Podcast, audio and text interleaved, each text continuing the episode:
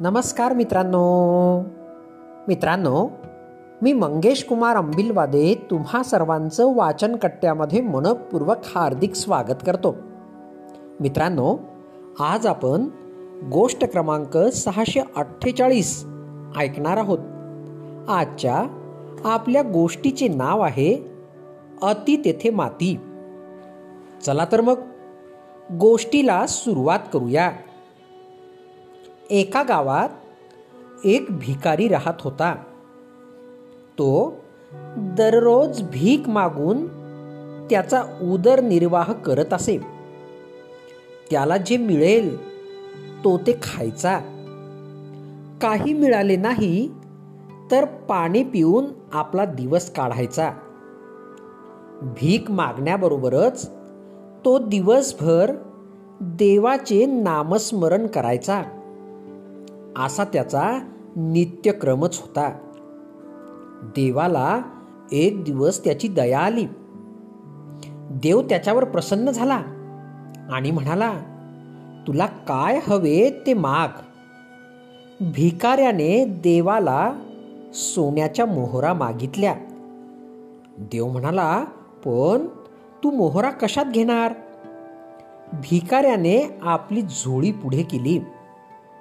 मोहरा झोळीत टाकण्यापूर्वी देव म्हणाला मी तुझ्या झोळीत मोहरा टाकत जाईल.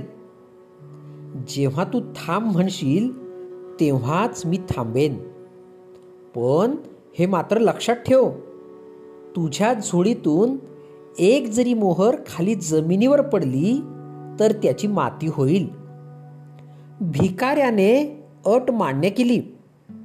देव भिकाऱ्याच्या झोळीत मोहरा ओतू लागला. हळूहळू झोळी भरत आली. पण भिकाऱ्याला सोन्याचा मोह आवरेना. मोहरांच्या वजनाने झोळी फाटू शकते.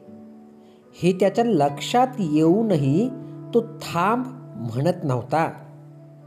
शेवटी जे व्हायचे तेच झाले.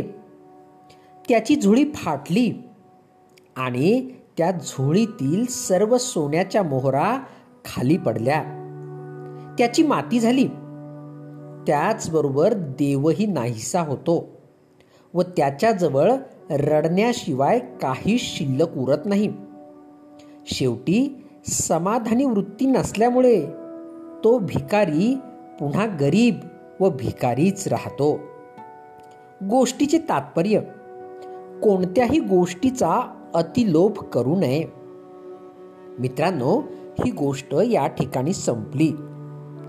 तुम्हाला गोष्ट आवडली असेल तर तुमच्या परिचितांपर्यंत नक्कीच पोचवा. आणि हो मागील सर्व गोष्टी हव्या तेव्हा ऐकण्यासाठी प्ले स्टोअरवरून वाचनकट्टा ॲप नक्कीच डाउनलोड करा. चला तर मग उद्या पुन्हा भेटूया. तुमच्या आवडत्या वाचनकट्ट्यात. तोपर्यंत बाय बाय.